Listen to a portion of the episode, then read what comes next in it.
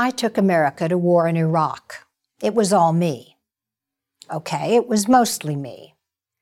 I had some help from a clueless President George W. Bush and his neoconservative puppet master, Vice President Dick Cheney. Senior White House fanatics spoon fed reporters like me cherry picked intelligence about Iraq's alleged weapons of mass destruction so that America could invade Iraq and seize its oil. None of this is true, but many Americans continue to believe it. People died. It was a war. But President Bush didn't lie us into it. The false narrative that he did is itself a lie and deserves to be at last retired. There was no shortage of mistakes about Iraq, and some of the media's pre war WMD stories were wrong, including some of mine.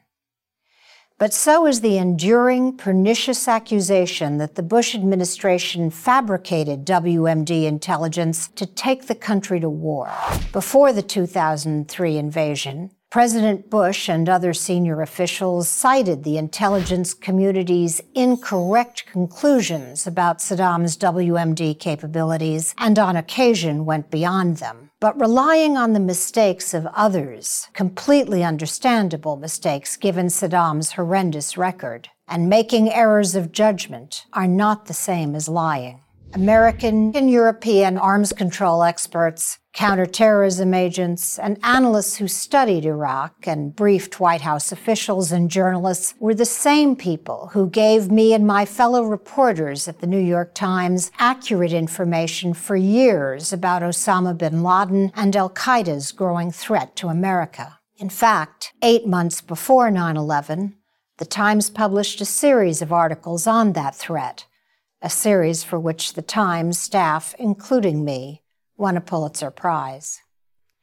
The members of the intelligence community with whom I dealt were overwhelmingly reliable, hardworking, and honest. But they were also human. And in the aftermath of 9 11, they were very wary of ever again underestimating a terrorist threat. There's an enduring myth that policymakers pressured intelligence analysts into altering their estimates to suit the Bush administration's push to war.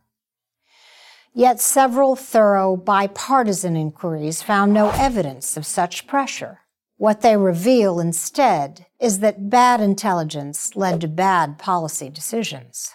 The 2005 commission, headed by former Democratic Senator Charles Robb and Republican Judge Laurence Silberman, called the intelligence community's estimates on Iraq dead wrong. A year earlier, the Senate Select Committee on Intelligence denounced such intelligence failures as the product of groupthink, rooted in a fear of underestimating grave threats to national security in the wake of 9 11. Will Tobey, a former deputy administrator for the National Nuclear Security Administration, still fumes about the failure to see problems in the CIA's intelligence that supported Secretary of State Colin Powell's pre war speech at the United Nations about Iraq's WMD. Based partly on the CIA's assurances of strong evidence for each claim, Mr. Powell was persuaded that the case against Saddam was, in his words, rock solid. Why wouldn't he? Over the previous 15 years, none of the congressional committees routinely briefed on Iraq's WMD assessments expressed concern about bias or error. The decision to go to war in Iraq received broad support in Congress from both Republicans and Democrats, and again for good reason. Even if the intelligence community overestimated Saddam Hussein's WMD capability, it didn't create it out of thin air. Saddam had used chemical weapons on his own people, killing thousands. He had invaded his neighbors repeatedly. No, President Bush did not take America into a war because he was strong armed by a neoconservative cabal. As President Bush himself famously asserted, he was the decider. And no, he didn't go to war for oil. If we wanted Saddam's oil, we could have bought it.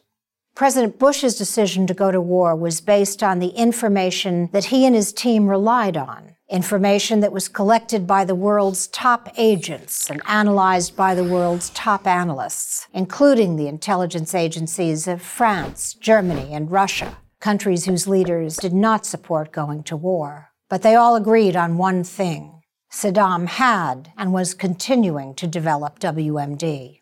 Our intelligence professionals and those of major European countries overestimated Saddam's capabilities. Mistakes like that filter through the system, from the White House to Congress to journalists to the public. And those mistakes impact policy.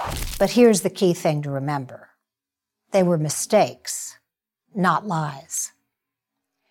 I'm Judith Miller, contributing editor of City Journal for Prager University. To subscribe to our YouTube channel, click here. To help keep our videos free, donate here.